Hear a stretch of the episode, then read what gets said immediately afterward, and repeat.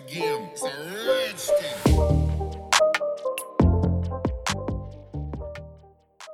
You're listening to Industrial Evolution, where we're exploring how industrial enterprise leaders can use emerging technologies to stay competitive. I'm your host, Chad Perry, CTO, software engineer, and digital strategy expert, and I'm interviewing the most innovative companies in the world to reveal the future of how we make, grow, move, and power things. These are the pioneers who are shaping the future of manufacturing, agriculture, transportation, energy, and every other industrial sector. In each episode, we're looking at key technologies, state of the market, the challenges of adopting technology into an organization, and success stories of early adopters who have been able to revolutionize their business on the back of these innovations.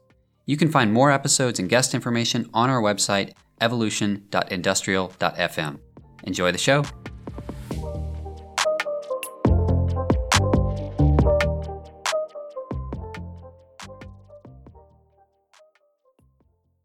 This episode is part two of my interview with Joan Mulvihill and Julia Jonas of Siemens. If you haven't listened to the first part, definitely check it out or you'll end up missing some important context.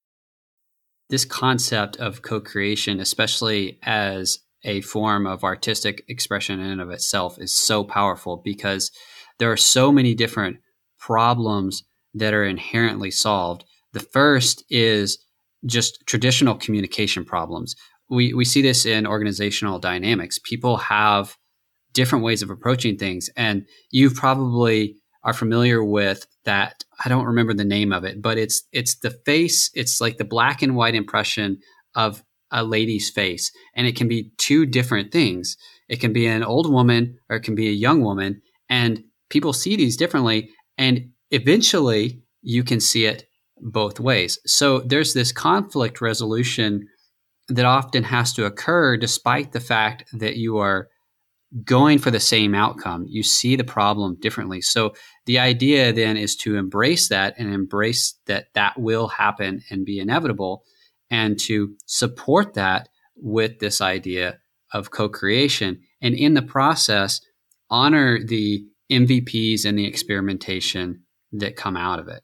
One important aspect of this is to give people a language in which they can talk to each other and that's like the core principle of service design design thinking is really give them something to talk about and not talk to each other. Because usually if you if you work if, if you start discussion about innovation it's like yeah but this is tricky for us because this is tricky for us because and it's disciplines talking to each other and that can easily tweak into against each other.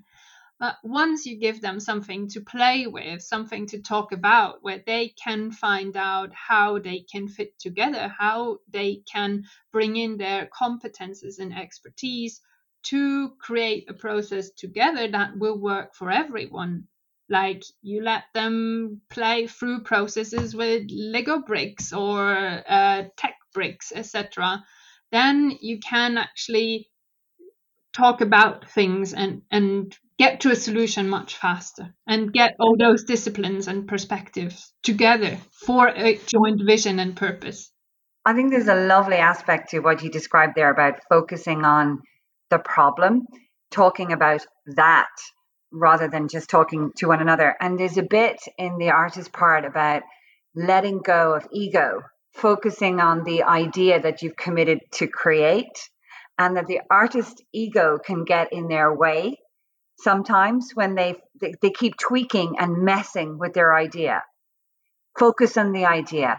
Focus on the execution of that. And as an artist you tend to be working on your own but your own you get in your own way. So one of the things that i do as an art practice and this is where i borrow from tech and bring it into art practice is that when i paint I use agile.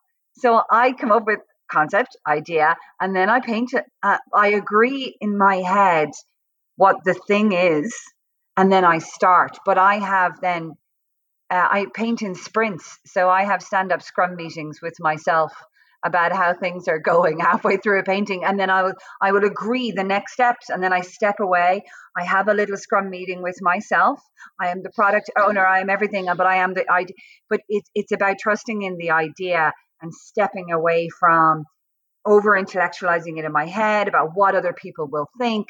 Focus on the idea. It's not about me, it's just about the idea. And when we co create with other people, we have to step out of this is not about me, this is not my ownership, this is the idea. To bring this full circle, what I'm hearing in terms of practical guidance is first of all, you want to give your co creation space, your people, especially from dis- different disciplines, a problem to talk about and not necessarily other things that might come along with that, like the, the process or whatever it happens to be. And then the second from you, Joan, is that this idea of ego, which you want to let go of as an artist. Um, I when I think of ego, I I think what you're describing is the voice in our head that judges what we're doing, right? And that creates all kinds of problems, and that's been talked about for thousands and thousands of years in philosophy. So we're letting go of judgment of what we're doing. I want to follow that up with a little bit more on the practical side. And that is what is it from your perspective, Joan, and I want to also get get this from you, Julia. I'm curious in terms of practical next steps. What can an organization do to nurture the personal artistic and creativity that is untapped potentially in their workforce, especially in people like you who might be a little bit more right brain dominant and less comfortable bringing that into the professional world? How to apply this practically for an organization is always going to be a challenge. But I think the first thing we need to do as organizations is recognize that this talent exists, that this and it, I don't mean talent in a in a you know gifted way. I, I mean a skill that people have managed to maintain and cultivate and develop through their lives. I believe everybody is born creative. You know, we wouldn't have gotten through childhood if we weren't creative because we'd never have learned how to play. But it's some people have managed to hang on to that. And we should, I think organizations have an opportunity, first of all, to create a, a, a place where someone can feel very, very open about. We talk about bringing our whole selves to work. So, first of all, recognize that this is a skill that we appreciate, that we cherish, and that, that is, you know, we really want people to be open about their creativity. Um, and then actively work around how do we explore uh, how to get the best out of those people. So, don't have an organization where we say, well, that's your hobby that sits over there. That's not part of your day job. It's about saying, actually, this is a really, really valuable resource. And we need to make sure that those people with those particular skills have roles in the organization that, that fit with that.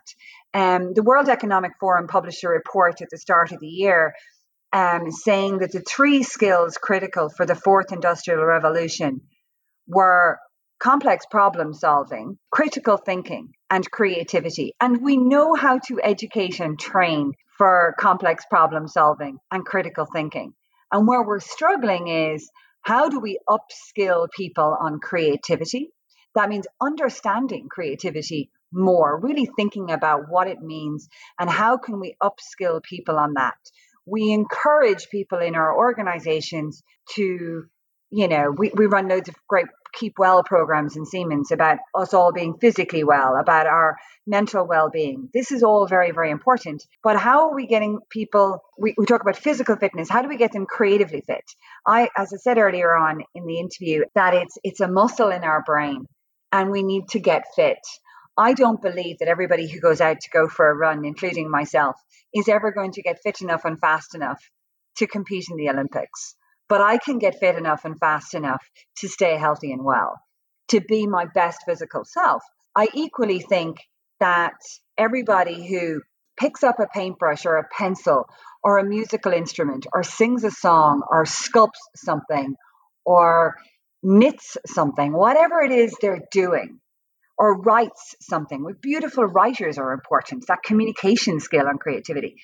Um, whatever they're doing there we it's not about saying that you know you're going to win a pulitzer prize or the nobel prize for literature or you're going to hang an amazing museum but it's about saying everybody has the capacity to build the skill to a level that they are their best creative selves. And I think that's a challenge for organizations that practically we can start looking at around how do we build creativity as a skill in the organization. First of all, recognize it is a skill.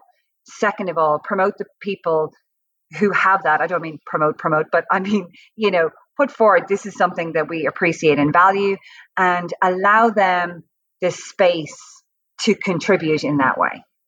So I think there is a lot that can support um, creative individuals in their everyday life. And I do believe that it's not only up to managers to, of course, communicate a clear vision and be transparent about goals and be transparent about strategies and pre- provide that space for for creativity and also to give to provide resources to be creative, to do co-creation, to go try out, but also on in our in our work teams to be open for experimentation, to be open towards really differently skilled people and be open to just try things in, to do things in new ways that we're not used to.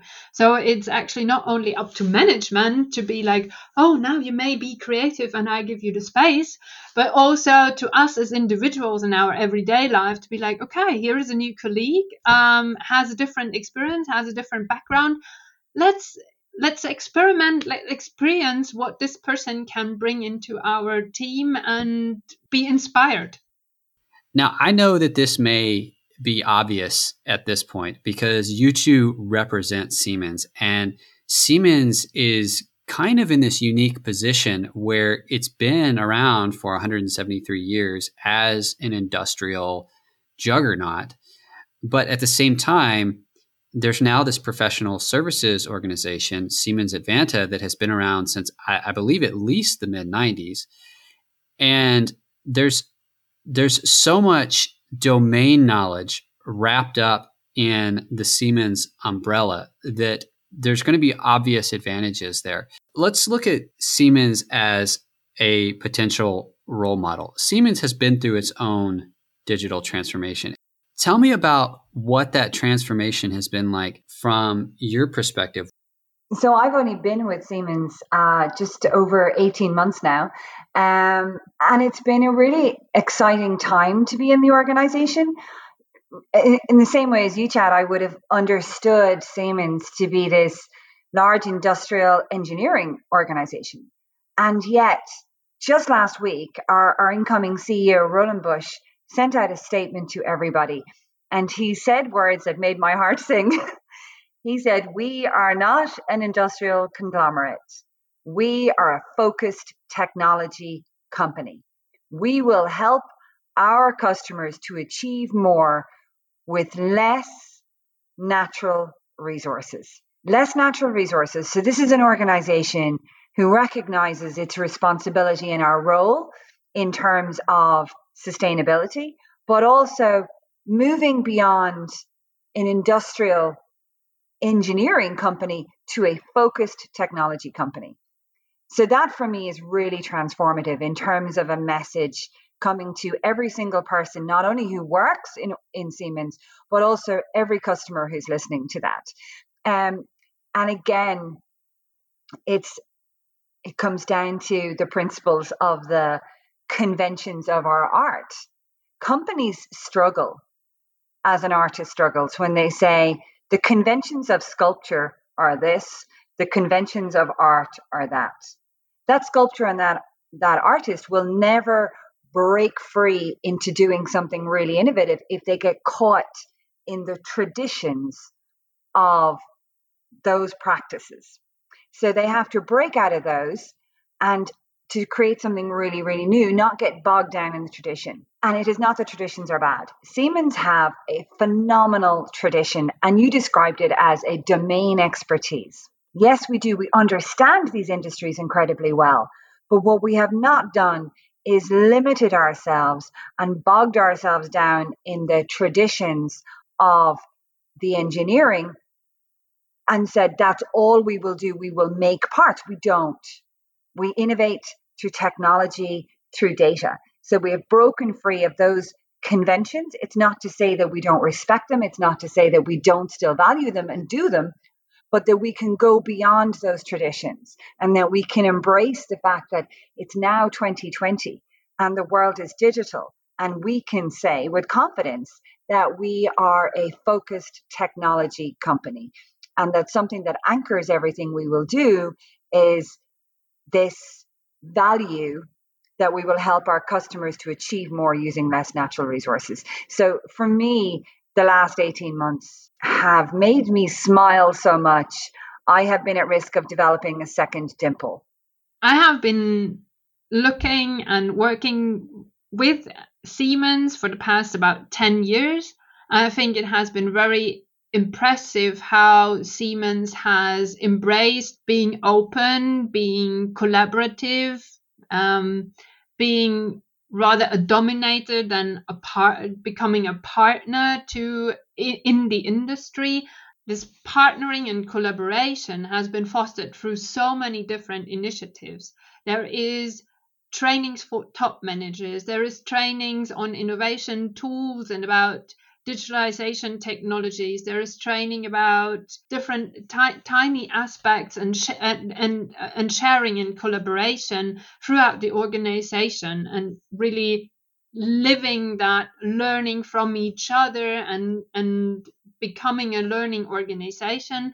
Uh, learning from dialogue with customers and then also there is all these initiatives that really show everyone in Siemens can be an entrepreneur and foster that entrepreneurial spirit with so many different initiatives that all include training, that all include coaching about how to develop new business models, about how to deal with different technologies and designing new processes. So I think the overall spirit is really there to be an innovation company and to be a trustful partner for others to go along in innovation and also design and architect innovation together in established, established industry, but also with new industries and new partnerships.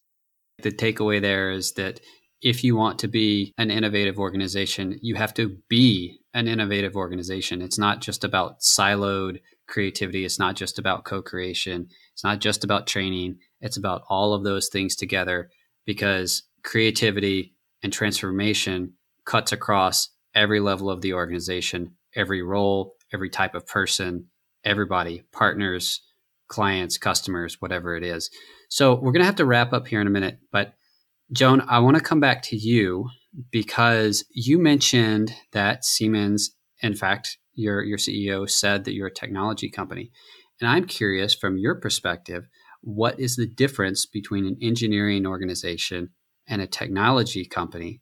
And how do you know where you are on that spectrum so that you can get it right? Super and challenging question, Chad. Thank you so much. I guess if when I described it that way, I, I was putting it in the context of traditions and that certain words connote a certain tradition. So when we think of industrial engineering, we tend to think about large, complicated systems and parts. They tend to have a very physical, heavy physical mass attached to them. There is a product at the end of it. That is the engineering tradition. When we put the connotations of technology what does what, what are the traditions there it tends to be much more around data it tends to be much more around connectivity. It is less about a static physical product that is put into a part of a power plant or a factory and it is much more about how those parts all move together. It's much more systems oriented. So i think they're the two different traditions for engineering and the one for technology. I think where Siemens are so exceptional in that being able to make that transition is that those engineering traditions uh, those engineering skills are based around a domain expertise of understanding how those businesses work. And customers are not factories. Customers are businesses. Customers are not power plants. They are utilities. They are businesses. They they they make the world turn. And we have and that's this whole idea of concept this this thing about focus on the value. So we understand the value that our customers bring to their customers. And because of that, we can move deftly from solving those problems from an engineering approach. This is how you would solve the problem using these skills. These are the same problems, but this is how we can solve it now in a new way. Our core skill and is that uh, that domain understanding and our understanding of that value and now we just have the technology skills to be able to solve those problems in new ways so I'd like to end on a note of inspiration that goes back to the creativity because I think this is such a beautiful story. That is that you mentioned that your Siemens Ireland CEO is in fact a poet for lack of a better term. I guess that would be that would be the right description. And he writes personal poetry. And so recently he has come out as a poet. And so can you tell me about that? Well, he'll probably be mortified that I've been talking about him like this. But at the start of this year, um, our CEO, Gary O'Callaghan, wrote this beautiful, witty, sharp, funny, and poignant poem about the situation that we were all in. So, that for me is the soul of an artist because that's somebody who was moved by an experience that everybody was having and felt compelled to create something. So, he wrote this really cool poem, and I thought it was fab. And I think he had put it on LinkedIn already or was thinking about it. And I said, no, no, do it. And then he wrote a few more during lockdown and he would send them to me. And I said, Gary, put them on LinkedIn. I would put them, I would send them into the, the national newspaper. And for me, it was such a lovely moment. I don't think many of my colleagues knew that Gary wrote poetry. And I think what was interesting is that because I was so open about being a painter, Gary felt, well, I could probably tell Joan and she would understand. And that's the great thing about once you find one artist in your organization, you will find loads because they'll all start coming out. But for me, what I loved about it was this phenomenal response he'd received to those posts on LinkedIn. And yet we can put up really newsworthy um, stories about brilliant technical innovations that Siemens have done. But actually, what people really want is to know that we are an organization with a soul, with, with values who really care about what's going on. And I thought him putting that out there said so much about who he was, but who we are as an organization, that these are the kind of people that are here. And that for me was really special. On that note, we're going to have to wrap up. It's been a fascinating conversation. We could talk about this for hours. I know I can just I can see it in your faces. You're so excited about this. And I really appreciate you going into that level of detail because this is something that definitely needs to be uncovered more in organizations. This is a point of competitive advantage. This is a point of just baseline happiness and healthy culture in an organization. Thank you so much, Joan. Thank you so much, Chad, for having us on and giving me the opportunity to talk about clearly my favorite subject. And thank you so much, Julia. It was a pleasure to be with you. And you, Joan, really great to talk about innovation, creativity, and co creation.